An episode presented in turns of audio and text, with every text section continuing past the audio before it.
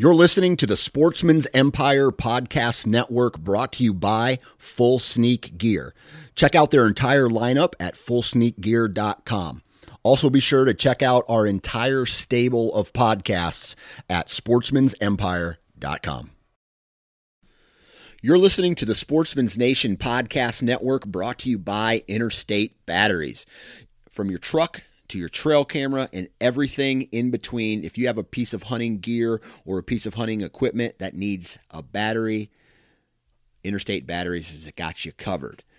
You can go to a local retail store or you can go visit online at interstatebatteries.com. They have thousands of local retail shops all over the U.S., so you can go there as well.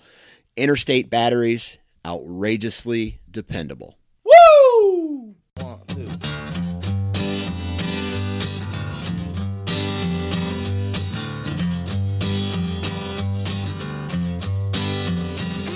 This is the Hunting Gear Podcast, and just like the title implies, we cover all things hunting gear and equipment.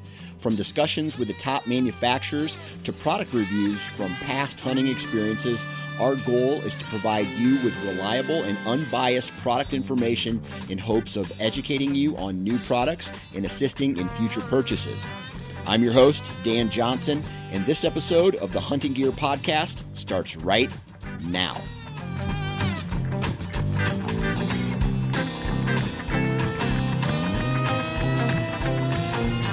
All right, everybody, welcome back to the Hunting Gear Podcast. Uh, today is a follow up episode to our original Broadhead conversation that we had on August 16th. I think that's when I launched the podcast. Uh, me and Bob, we got together and we talked about our likes and dislikes and Broadhead experiences from the past. And this is the follow up episode. Today I'm talking with two guys from the manufacturing side of things. We're going to be talking with John Severson from Rage and Fred Doherty of Wasp and uh, I asked them some of the same questions. I also asked them some different questions as well about broadheads, function, fit, material, what they need to do, all that kind of stuff, right? So we dig in deep, we get uh, information straight from the horse's mouth about broadheads in general, and then they also talk a little bit about their own products as well. So uh, the first thing that I did is we started off with Fred Doherty of Wasp. And in order to make a broadhead, you got to have quality material.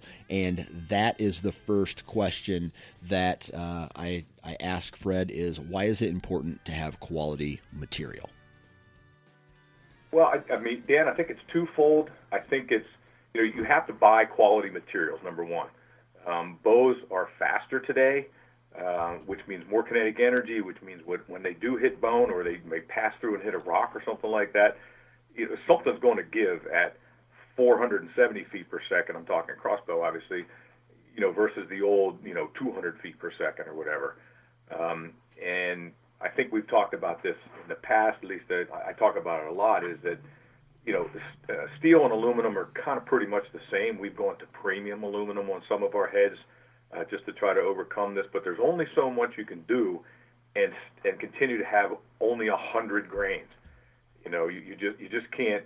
You know, I know some other companies tried titanium and some other things. It, it's just it's cost prohibitive uh, to do that sort of thing, and the average shooter doesn't want it.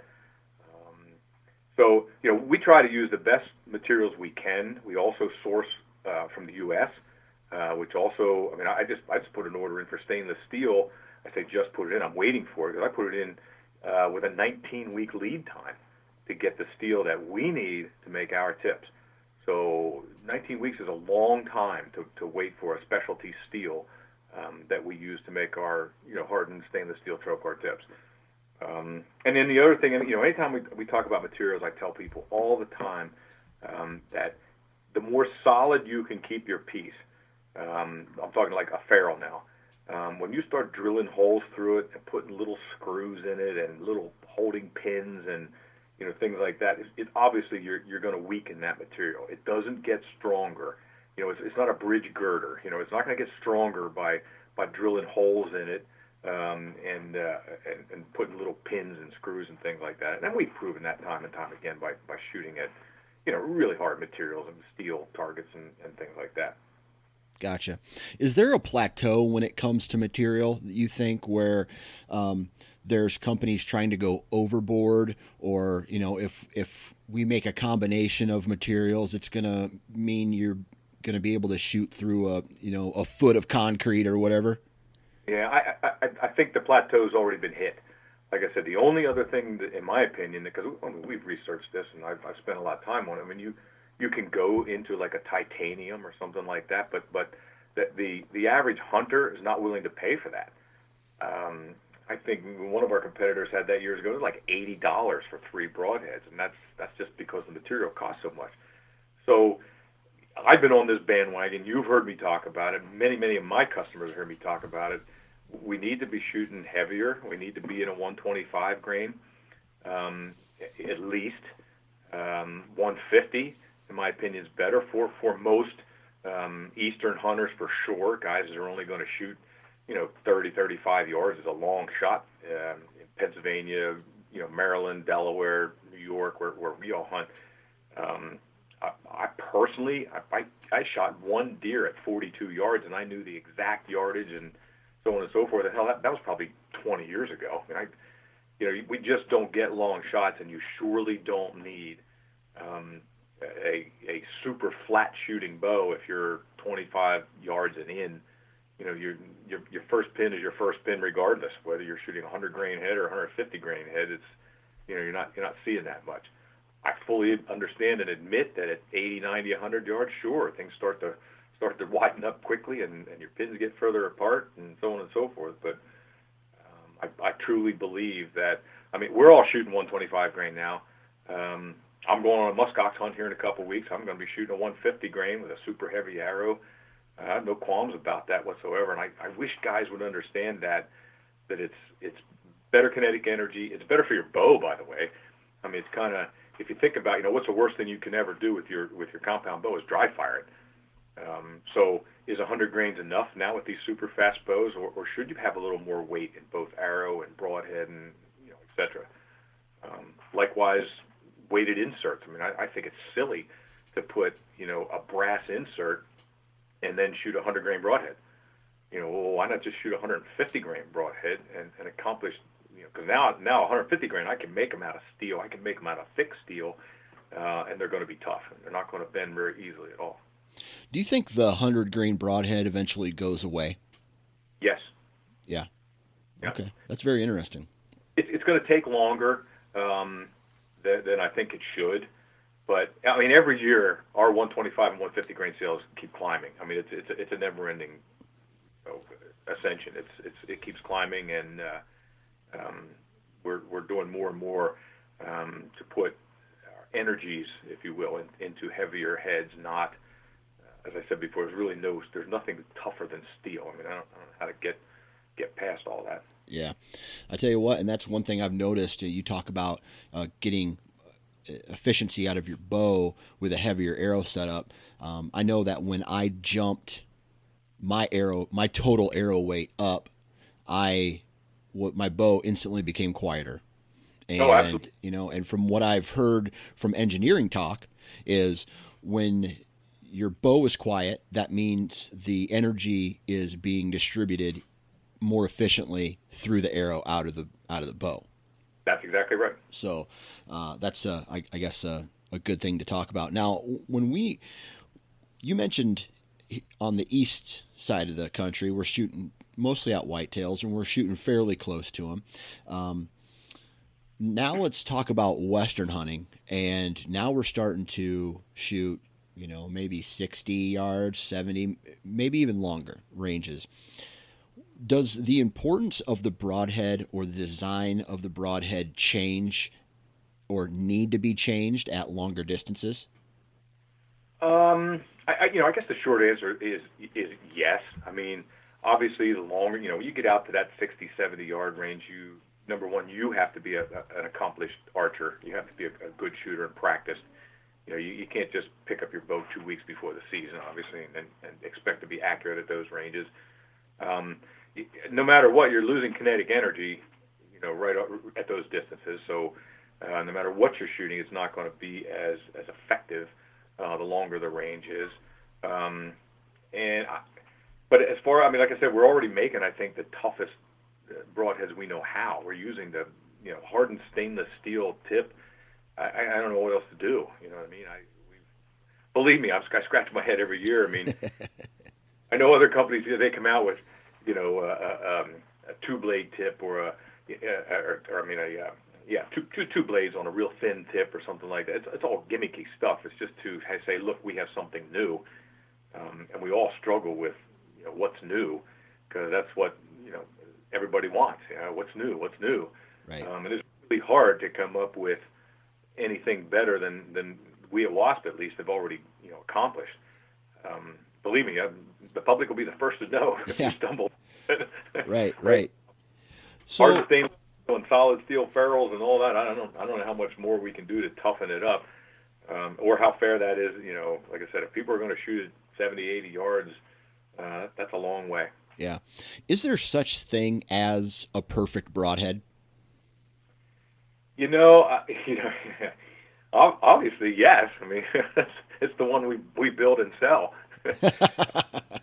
But I, no, I, I truly, I, I do. I believe that you know everything I've already talked to you about, as far as solid one-piece materials, premium materials, the best you. We're, we're now using aerospace grade aluminum um, in our in our uh, um, like our new Havalon head, um, and that'll transpire into some of our some of our other stuff um, over time.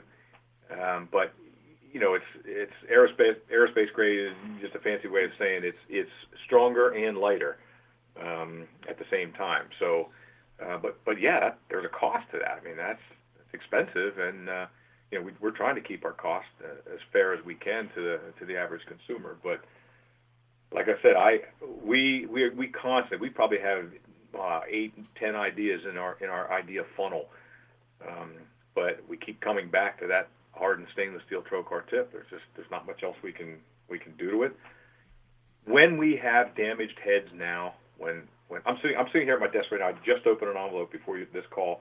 Um, a guy sent me a drone, 125 grain, um, and it has a slight bend in the in the threads. Okay, not not the ferrule, not the tip, not not if this is inside his arrow, that that aluminum insert. So he hit a rock or or she hit you know she hit something at a glancing angle. I don't know who shot this thing, but um, when we see damage to a broadhead now, that's where it is. It's inside the insert, um, inside the arrow. So, so basically, the the design is to, uh, you know, all the damage, all all the parts that actually impact the animal and go through the bone and the meat and the or the tougher tissue.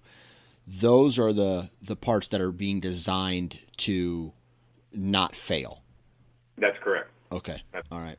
So the, the other thing is, and I, you know, and I, this is a hard subject for me to talk about because you know we, we always say we we sell tough broadheads. We we include extra blades in every three pack we sell. There's six extra blades, so you can practice and you know get them dull and then put fresh ones in to go hunting because it's a tough tough broadhead. Um, but it, at some point, you know that that leads the the user to believe that well this is this is indestructible. I can yeah. you know, I, I'll this forever. Um, and it's hard to convey that back to people, especially in the context of bullets or, uh, you know, whatever else you might be hunting. Because bullets is, is the right, the right analogy. That you know, nobody ever gets their bullets back. The right. fact that we can give you your broadhead back hundreds of times if you're shooting into a target, I mean, as long as you, like I said, don't pass through and hit a rock or, or you know, slam. I, I would, you know, once I shot a broadhead, I would be very leery of shooting it, you know, into another animal um, I'll change the blades, uh, but I would never, never even think about you know, trying to file my blades or anything like that. And guys try to do that. Um, I, I just, you're never going to get them as sharp as, as we get them, but, yeah. um, you know, just that's just one of those things. Yeah, I've never been the guy who shoots, uh, tries to sharpen blades or shoots broadheads. Uh, several times, and I, and I know that's just me. Like if it goes on my arrow and it kills an animal, that broadhead is done. It, it's the it is the only time it's ever been shot, and the last time it will ha, will you know it'll ever be shot. So um, now as I'm, I'm the same way, Dan, and actually I have a I have a little thing going with you know with all my horns where they just just be on a plaque or you know European mounts or whatever. Yep. Uh, I actually tie a little fishing line around the broadhead and and loop it over the brow tine, and that's that's so I you know I know in my head that's what I use, and it brings back memories, and it's a cool Oh yeah. setup in my in my game room. Oh yeah.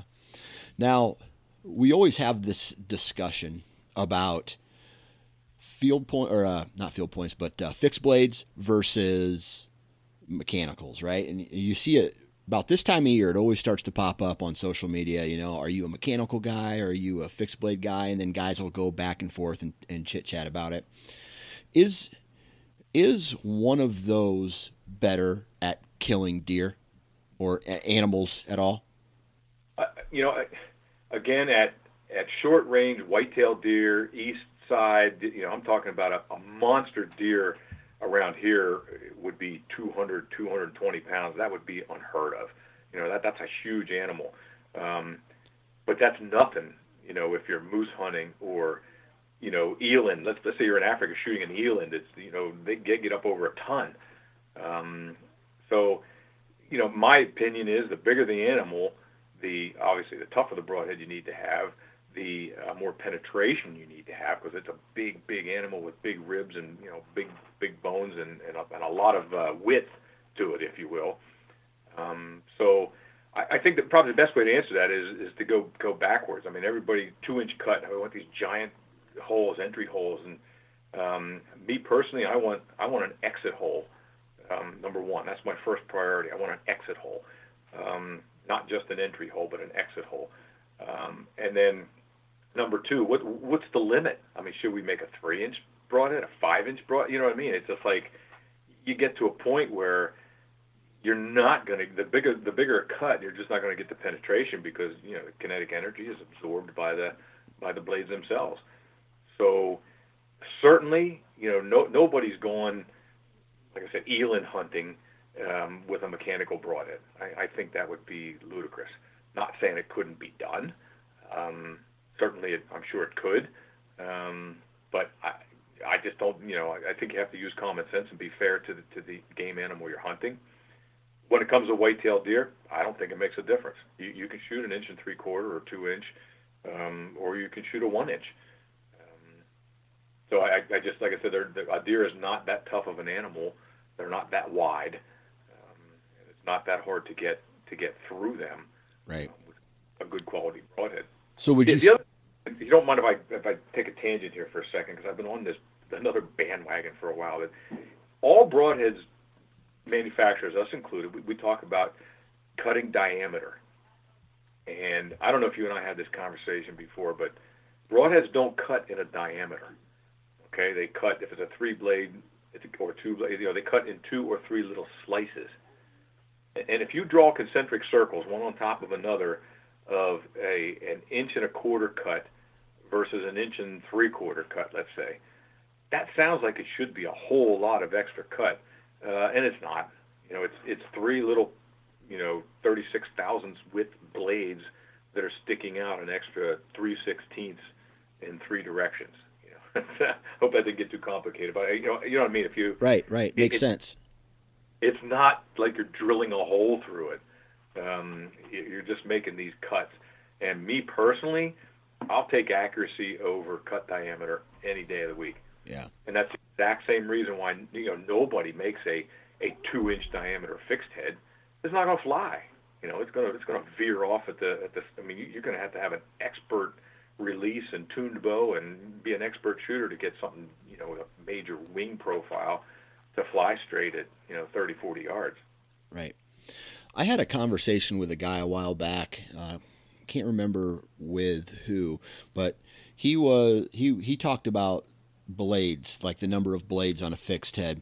Um, is there is there a, a head? let- And let's just use fixed blades for example. I'm, I'm sure the conversation could work with mechanicals as well, but is there a number of blades that that you know of that has more stopping power than you know obviously if you hit uh, a deer in the heart with a, a field tip it's going to kill the deer right is there is there a, a broadhead like the number of blades does it actually make a difference in the long run I, I think um, probably there the answer is yes. I mean, probably there's some sort of an optimal.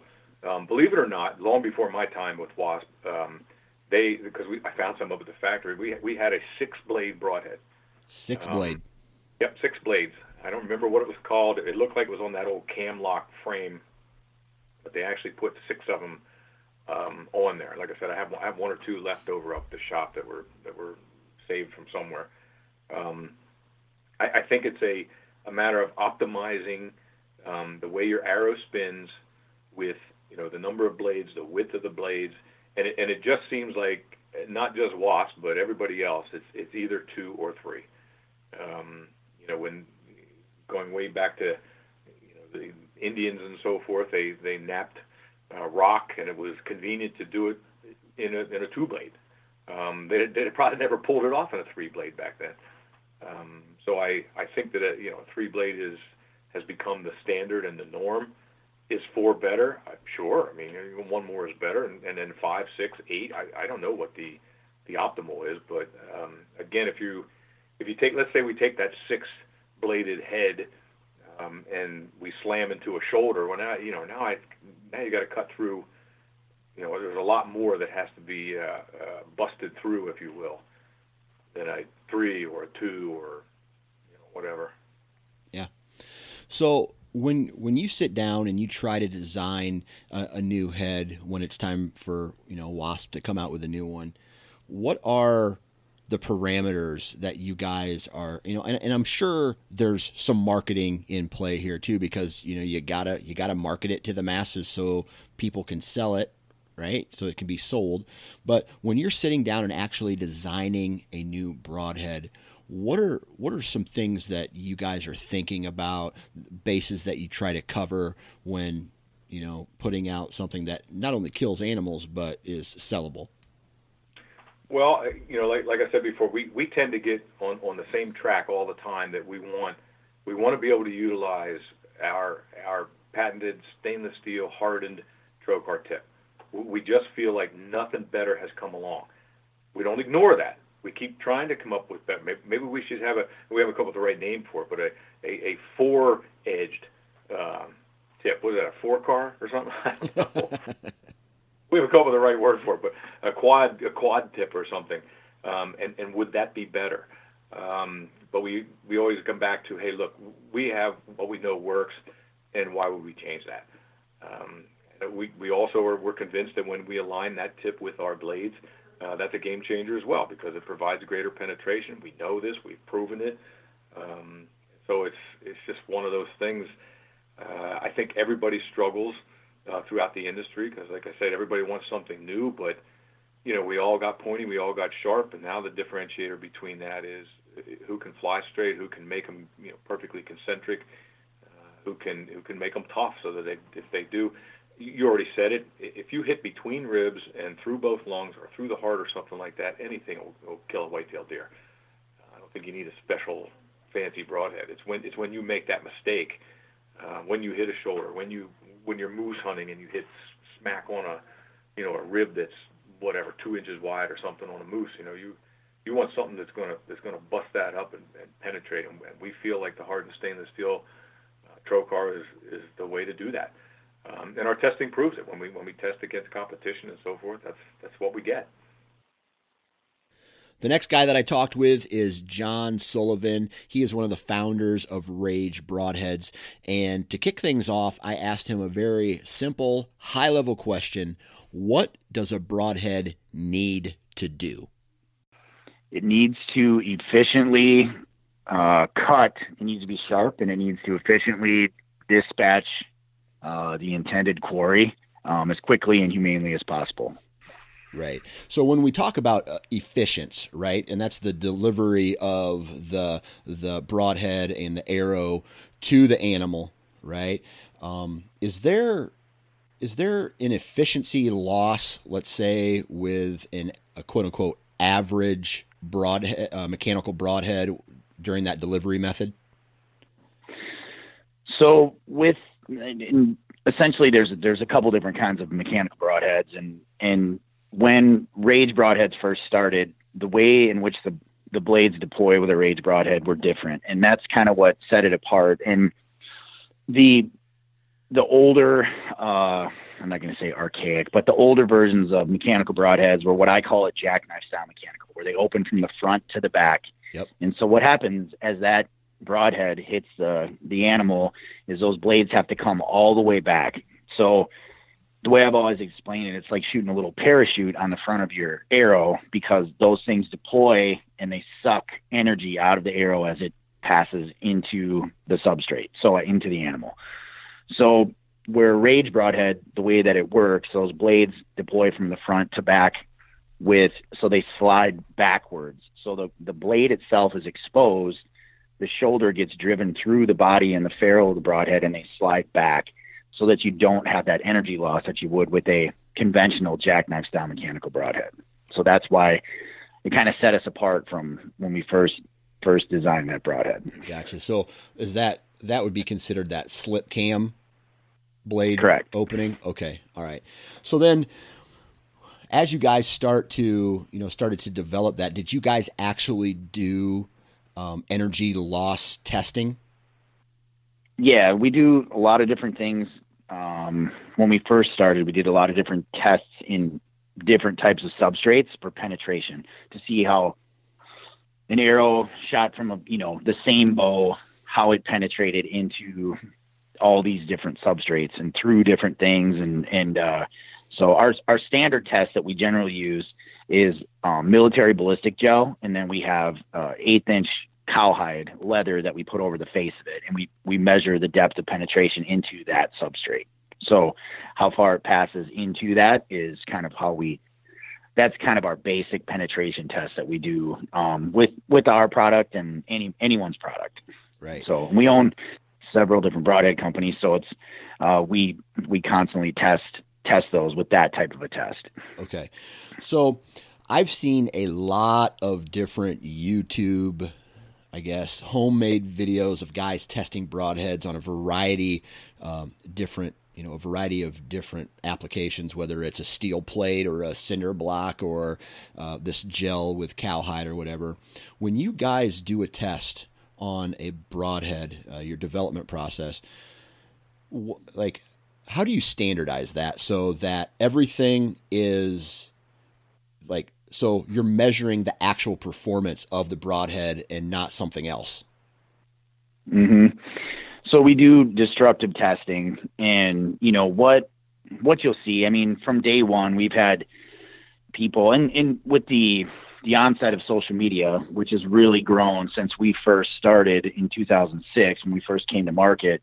Um, it it there it, social media was not as strong back then as it is today, but people were still doing different things. They would when we first started with Rage, they were shooting them into VCRs and pallets and you know you name it, and they, and it, and they were able to go on to Archery Talk or some of the other um, you know forums that they used to use, um, and they would they would post their you know their results of whatever they were testing you know shooting into. So we kind of made a few standard tests for destructive testing, and we use uh, basically half inch OSB um, chipboard, if you will, and we we do a test where we shoot it at 90 degrees, so just straight on. Then we do a test at 45 degrees, and we test all of our different broadheads with those, and then we do shoot them into a steel plate. We've shot them into concrete. Um, we've shot all of our broadheads into concrete, and uh, so we do we do those tests. But our standard test is at OSB at 90 degrees and OSB at 45 degrees. Right, right. So what do those tests tell you or give insight into that you know actually shooting a broadhead let's say into a white-tailed deer so they're going to they're going to show you a couple different things um, one of the things that we do is with our blade material and the type of blade material that we use you want your blade material to be malleable so you want it to be you want the material to bend before it breaks and so when we first started, one of the things that we did is we changed our blade material from the first day when we started because upon doing those tests, we realized that our broadheads could be very sharp, but they would break um, at the type that the 440 material that we're using when we first started. So we switched it to a different material, and that gave us we where we could still we could harden it to a harder Rockwell hardness and still maintain sharpness, yet let it still be malleable. So we want our, our blades to bend. So when we shoot through that that wood, it allows us to see how our blades hold up as it goes through that wood versus, you know, and it, and it comes down to the, the blade angle, the way the blades deploy, all those different pieces and parts. Um, and we, it allows us to see that. And it also allows us to see how our ferrule holds up, our ferrule strength. Gotcha. So when you're doing all this testing, uh, you know, there's that there it either passes or it fails. I don't know if you guys if that's how you like I don't know come up with the results. But what what is considered a failure if the blade bends or if it breaks or if something destructive happens to it or because uh, as a hunter I look at uh, an, a broadhead going through an animal it could break but kills the animal so I consider that a success right? If we break if we break parts, um, it could be a fastener, it could be the blade, it could be the ferrule itself. If we break parts, then we kind of go back to the drawing board and and do you know do some tweaks to the design or whatever the case may be. Gotcha. So, um, and then you know we get a tons. We just got I just got six different pictures today of trophy, you know, grip and grin pictures of people and friends that have shot animals just today, and uh, you know, they'll oftentimes send a picture of the broadhead, you know, after it went through the animal. And a lot of times you'll see a little bend or whatever it is in the blade. And that, that kind of stuff makes me happy to see that because that, that blade did exactly what it was supposed to do. It stayed intact, dispatched the animal and, you know, they, they were happy. So that, uh, you know, that's the type of thing that, that we like to see is that, that, you know, the blades, I want the blades to bend before they break. Right. So, so I think I know why you want them to bend before they break, but tell everybody why you want them to bend before they break. Because it's still intact and it's still going to be cutting right. its full cut as it goes through the animal. Gotcha. Okay.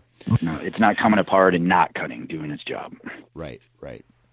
And so, a lot of times the blades don't bend at all, but it's just, you know, it just depends on what it hits, how it hits. Right. And, uh, you know, let's face it, when it comes down to to hunting animals, um, create the craziest things you can possibly imagine happen. And uh, you know, the way that that that animal reacts when the when the the arrow hits it, there's all kinds of things that can happen. It's never, it's rarely, rarely perfect, and um, you want the best chance you can get to cut as much as you can possibly cut as you go through that animal, no matter what he or she does when when the arrow hits it.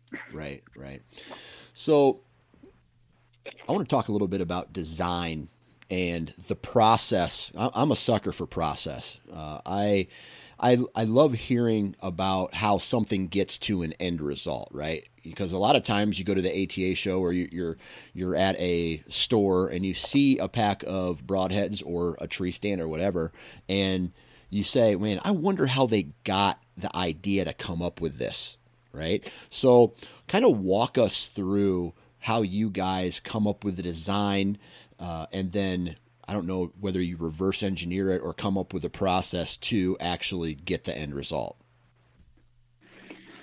So, in the in the instance of rage, um, we do it by listening to our customers, and so we get lots of different phone calls um, through our customer service, through social. We get social media posts. We get all different kinds of things, and we have since the beginning of Rage. And you know, people will have issues with this or that, and so we we call it our evolution. So we've evolved from what we began as to what we are today by listening to our customers and kind of changing and tweaking things and you can't be everything to everyone and that's one of the things that we realize here is that you know there's always going to be someone that doesn't like this or that doesn't like that.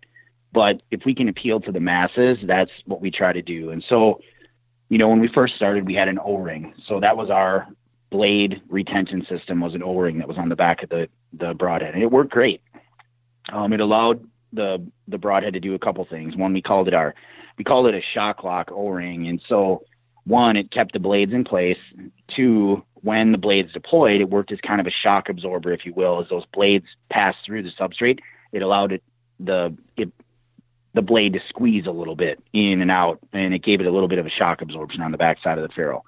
So the one thing that you deal with when you deal with an, a rubber O-ring is that there's there's all kinds of different environmental things that can affect the the durometer and the the rubber itself, and you know it can dry rot, it can do all these different things, and so it it had it had its issues, and we realized it. Now it worked, it did everything it was supposed to do, but the better method was to have what we called the shock collar, which the shock collar went on the back side of the ferrule, and it had little tabs that were designed to break away. So the tab held the blades in place and retained the blades until it hit and deployed.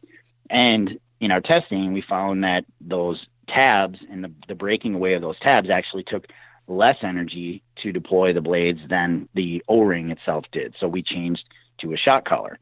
And then as time went on over the last several years, um, you know, the shock collar works great. It's still a great system. It has its downfalls where a consumer can put the shock collar on incorrectly. So basically, there are little tabs, and in between those tabs are little uh, gaps. And so one would naturally think that, and a lot of people do, they want their blades to deploy. They think that they need to put those gaps in on where the blade locks in place, and that's not the case. You need to put the tab under the blade. So we had lots of different issues with customers calling and putting them on incorrectly. We had directions on the package and all different kinds of things, but then we developed a Trypan, which had a one-way shock collar. It can only go on one way so that it can't get put on incorrectly and it, it has to work the way that it's supposed to work. The next evolution, which is what we uh, we just came out with this year, is our new NC technology, which is a no collar technology. So it doesn't have a collar at all. So it has an actually an internal sear inside the blade design itself and the geometry that allows the blade to be pushed up and locked into place without the use of a a ring or a collar or any type of thing. So it's kind of the next evolution in blade retention and just another step. And so as we kind of go forward, we'll try to, you know, we'll come up with the next thing. But for now, that's, that's, uh, it's a, it's a great system. It works really, really well. And in fact, that a couple of the pictures today were people that were using these new NCs and, uh, they're working, it's working really, really well. Awesome. So, you know, talking about the evolution of a specific product like a broadhead or, or a mechanical broadhead to be more specific, is there a plateau or is there a peak to the mountain where I guess design and engineering just can't go any further? Well, one would think that, but you know, every day there's new things that we think of that that can make it better. And you know, again, I'll go back to a thing like blade angle. So the angle at which those blades deploy and when it goes and it's driven through, um, by decreasing that blade angle, by making it more swept back, it penetrates better. So if you look at our original two blade rage broadhead, which was two inches, and you look at our Trypan broadhead, which is our which our new broadhead, which was a couple years ago, it's two inches too, but the blade angle is a lot um, lot more laid back on the Trypan. So at, it's a lot better penetrating two inch head than the original Rage two two inch head was. So by doing things like that, we can continually increase performance, and it just we just keep looking at different things, and it it comes down to ferrule design, ferrule material. Um, there's all kinds of different things that we can we can mess around with as we go forward that we can take and and this NC is a prime example. Just you know, the Trypan that we made is it's, you know, in my opinion, it's the best broadhead we ever made. I mean, it's really a good broadhead, you know, but when you take this NC technology and, it kind of simplifies it a little bit more, there's things that we can do to continually improve um, on performance. So is there a plateau? Uh, I don't think so because there is a lot of smart people out there that come up with ideas and come up with things that can continually make things better. So I'm not saying we're the best that there is um, at coming up with we're not we don't know everything. And um, you know we we constantly are are challenging ourselves to come up with different things as well. So um, right. but yeah you just never know. What what is that blade angle? Do you happen to have a number that you could share with us? Because you, you mentioned that when the blades are swept back further they have better, better penetrating power um, I don't know it. I don't know that blade angle okay. off the top of my head when it's at fully deployed. So hypothetically, that then, if I'm correct, if you want to maintain a two diameter cut, you have to have longer blades uh, upon full deployment. Correct. Then, right? Okay. Yep. Mm-hmm. So, um, at that point, then uh, I was talking. The guy uh, who is on gonna was on before you in this podcast talked about.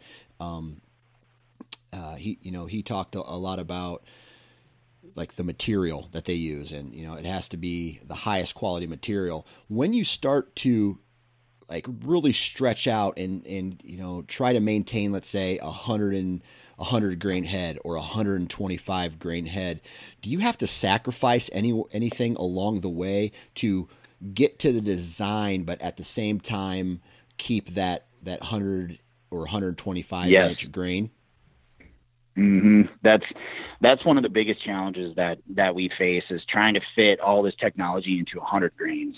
And my engineers would tell you if they could make every broadhead 125 grains, we could have the coolest broadheads you could possibly imagine. But we've got to try to fit everything into 100 grains, and that really limits you as to what you can do um, in design. And so it's one of the things that we're we're constantly challenged with, and and you know because the market is driven by 100 grain heads, that's where we kind of set the bar, if you will. Right. So why do you think yes, that is? That is definitely a limitation. Well, when I first started in this industry back in the '90s, um, you know, 125 grain was reign true. It was the king, and throughout the the late '90s, you know, the transi- transition started to move to 100 grains, and it, it was people wanting more speed, and then you saw even smaller broadheads um, you know, 85 grain and 75 grain broadheads because people wanted more speed.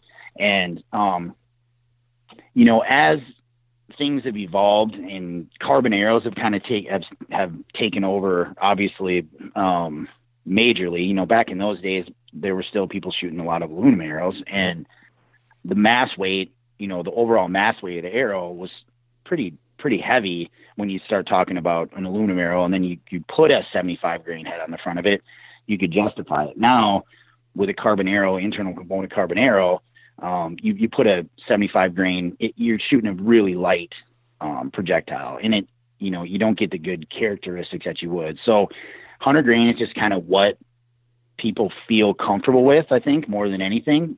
In actuality, um, the way that arrows fly and arrows work, 125 grains on the end of a carbon arrow, it actually helps. I kind of like talk about it like throwing a dart. You know, all of the weight of the dart is in the front. Yeah. And so when you throw the dart, the weight of that dart pulls and straightens that projectile as you're throwing it. So the heavier that tip and gives you a better FOC, as long as you have your spine correct, generally you're going to get better flight characteristics with 125 grain. That's what I shoot personally is 125 grain. So you know, with my little skinny 166 arrows that I'm shooting, I shoot 125 grain head, and it, it gives me just great arrow flight because I get that FOC, and um, you know, but it's just one of those things that that I do, and I can't change the whole archery industry myself, and uh, it's just people are com- are comfortable with that 100 grain head. I think. Right. So, with you just saying that, it almost like rage came in to the hunting industry, and I feel like they just kicked the front door open and said, "Hey, we're here. We're Rage." Right? Mm-hmm. Um, why can't Rage change the industry and just say, "Hey, we got a kick-ass broadhead, but it's only going to come in 125"?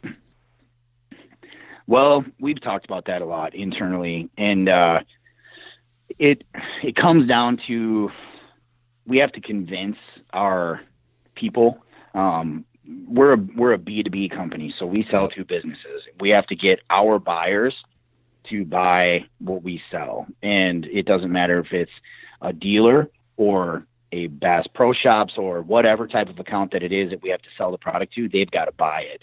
And I think the reluctance of that particular buyer to buy into it, if you will, um, kind of holds us back to an extent. But don't don't write it off yet because it's we we've talked about it a lot, especially over the last two years. So that may be something that we really push to do as we go forward. So gotcha.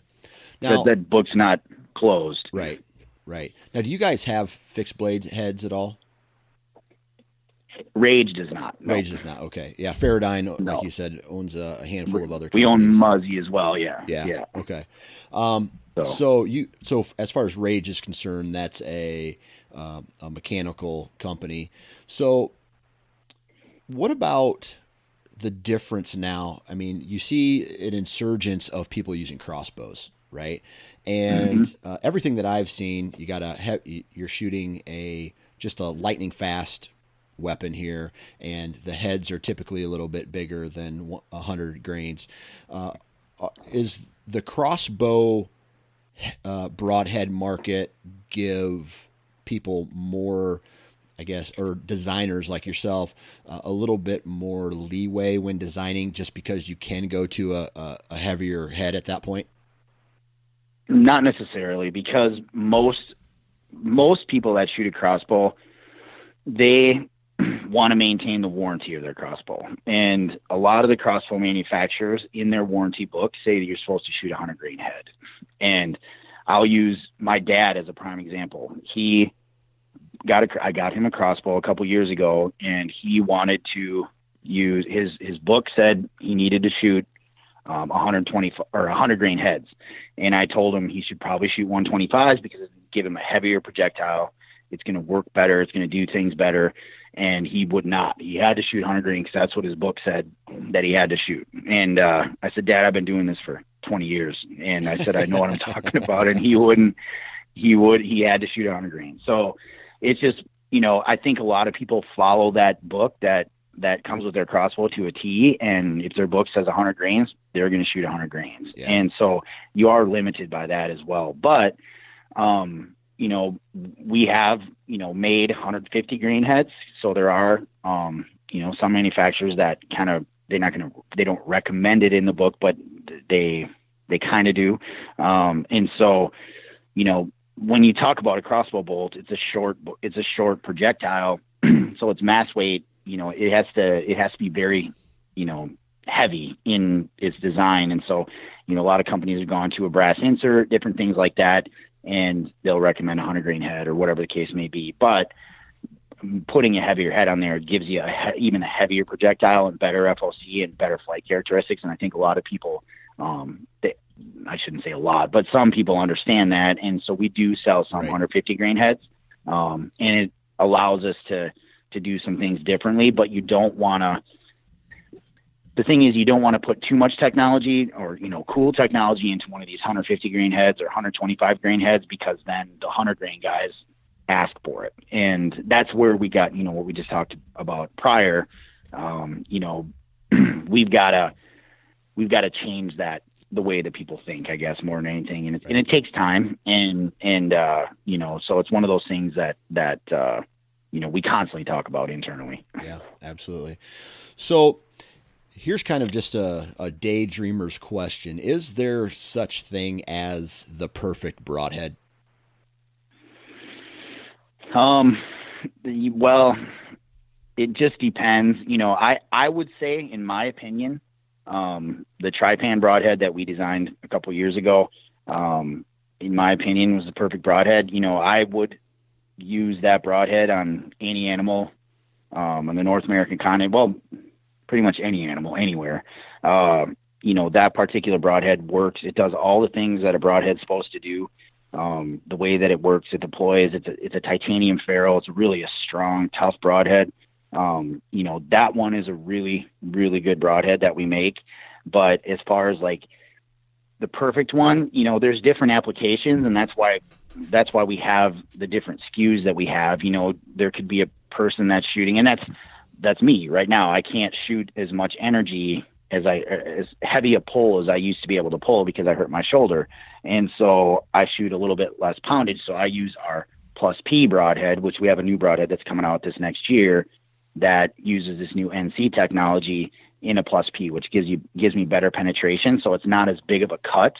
Um, it's an inch and three quarter cut, but it allows me to use that particular broadhead um, with my lower poundage setup. So there, you know, that that trypan broadhead isn't going to work for everyone. And, you know, it's just basically we have a, a SKU, a product that will fit for anyone. And the perfect broadhead for me is not the trypan. It's a, it's a different broadhead that we make. So it just, in, in given the application, there's a, we do make a perfect broadhead for every application. It's just every application is different. Gotcha. Okay.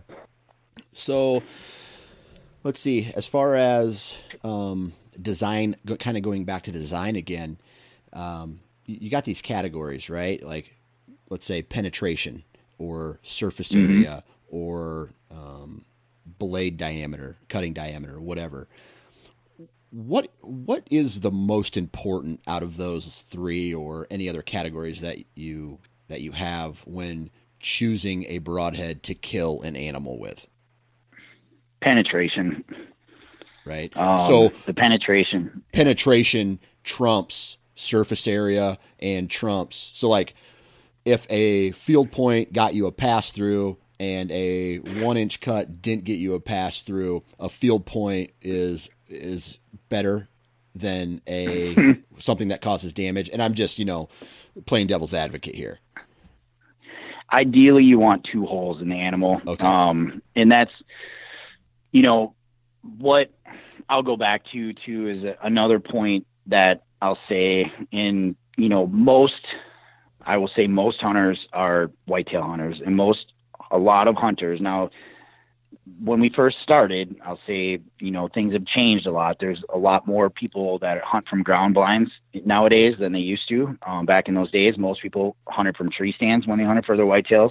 And so most of the time, the shot angle is fairly high on the body of the animal. And so what that boils down to is you want blood. You want blood to come out of the animal. And so when shooting the jackknife style mechanical, that um, like I said, was like a little parachute on the front. When you would hit that animal fairly high, it would take a lot of energy, and a lot of times it would not pass through.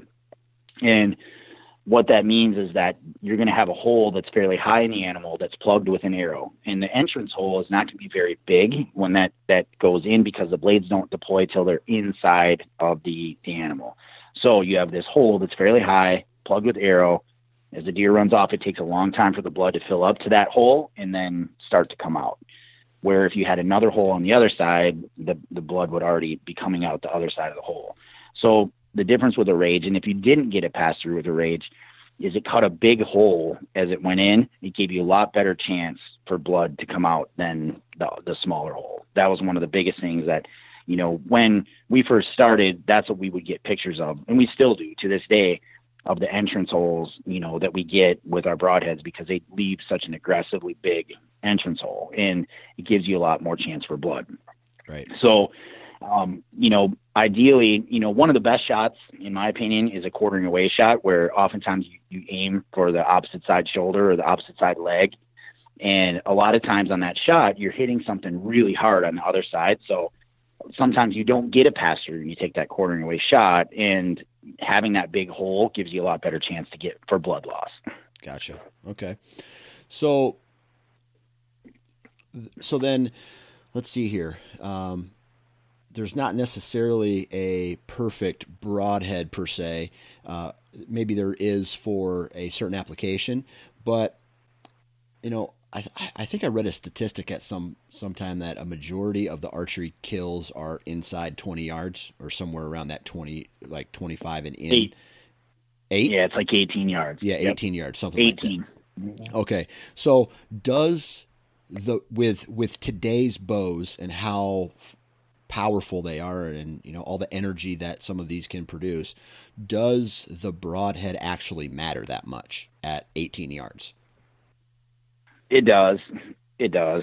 Just because, Okay. like I said, animals do all kinds of things, Right. and they can do it in 18 yards. They can do it in you know or less. And uh, so what I what I've always said is with a rage, it gives you that big huge cut, and it it's the best bad hit broadhead that there is. So Gotcha. if you don't make a perfect shot, whether it's 18 yards or it's 40 yards, having that big huge cut gives you more chance to hit something vital than with a small cutting diameter broadhead. So Gotcha. if you're shooting a broadhead that's an inch, that inch you have a lot if if the shot isn't exactly perfect, you have a lot less chance of hitting something vital than you do with a two inch cut going through the animal. We always say it's hard for an animal to walk off a two inch cut, no matter where, you know, there's all kinds of things that we've said from beginning of time, but you know, if if you hit the animal in the middle and you give them ample time to die, chances are you're going to get your animal with this this rage broadhead because you you hit something inside of him that you know that's going to not it's going to hurt him. So gotcha. it's just one of those things where it gives you a better chance of hitting something vital if you don't make that perfect shot. And let's face it, you know, a lot of us don't always make the perfect shot. I don't. I've made some poor shots throughout my time, but luckily I've been able to to to to get a majority of the animals that I've shot. Right, right. All right. Let's say there's a guy. This is the last question I'll ask you before we split, but let's say there's a guy. He is just getting into bow hunting right? This is his first year of archery, first year of bow hunting. He's at the store. He's trying to to find a a broadhead that's going to fit his needs, and we'll just say he's a whitetail hunter, right? A typical whitetail mm-hmm. hunter. Um, what should he be looking for? Not necessarily, hey, go buy a rage, but as uh, as a broadhead as a whole, should he be looking more towards a fixed blade? Should he be looking towards a mechanical? What should he really be focusing on? Well, it depends on a couple different things. One, the air, you know, the energy that his bow produces. So, knowing, you know, if he's a if he's a sixty pound guy or a seventy pound guy, you know, his draw is gonna be seventy pounds. He's probably gonna shoot an internal component carbon arrow, you know, and his draw length. So how long his draw is, all those factors will play into what type of broadhead he's gonna he's gonna pick. One, two, um, how much time he's to put into shooting. And one of the things that that a mechanical broadhead gives you over a fixed blade broadhead is you they don't take as much time to get them to shoot like your practice points when you're practicing all the time and that's one of the things that that has really helped in popularity of mechanical broadheads is that you practice all summer with your your field points and the mechanical broadhead is going to fly very similar to your field point, where a fixed blade broadhead, a conventional fixed blade broadhead, is going to fly a little bit different than your field points in, in most instances. Now, there's a lot of um, new design fixed blade broadheads that give you really close to field point accuracy. So, but that's the biggest thing is how much time you're going to put into it because when you shoot a fixed blade broadhead, you know, you really need to practice with those fixed blade broadheads. And that's one of the things that a lot of people don't do. And they'll buy and practice with their field points and then they'll just screw some broadheads on and they'll go out and hunt. Right. And that isn't that's not the thing to do. And you need to practice with those fixed blades because they don't always hit exactly the same place as your field points. And that's where you get errant shots, bad shots, bad hits on animals, different things like that because they didn't take the time to to practice and figure that stuff out before they went and shot at an animal. So um, you know, if you're going to put the time in, you know, either one of those, you know, a fixed blade broadhead or mechanical broadhead, they're all going to work. It's just how much time you want to put into it and the efficacy of that particular tool, if you will, on your intended animal. So, you know, like I say, if if if someone is going to be standing there selling this product to a person, you know, they would go into the things when it comes to cutting diameter and penetration and you know, there's all those different things. But as a consumer, when you walk up to that wall of broadheads, um, one of the things that I'll say about Rage is it's going to give you,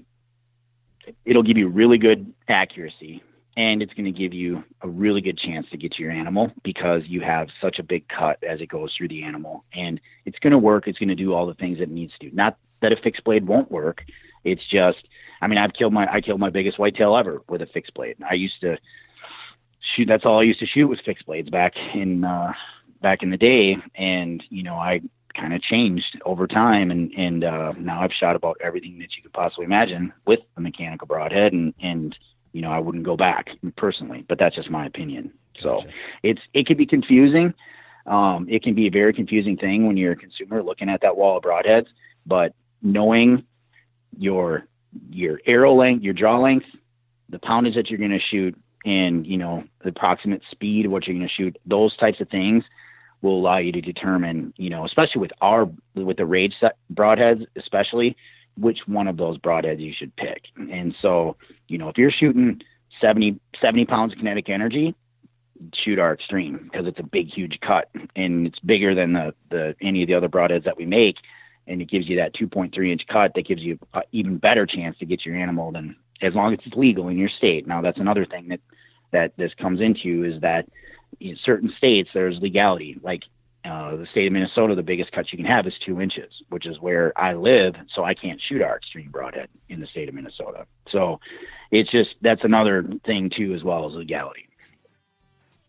I just want to take this moment to thank Fred and thank John for hopping on the podcast and chit chatting with us today about broadheads. Really appreciate that. And thank you all for listening. Really appreciate that. Appreciate that as well. If you like what this podcast is doing, why don't you go leave a five star review on iTunes or wherever you download your podcast? Be sure to follow the Sportsman's Nation uh, Facebook and Instagram feed.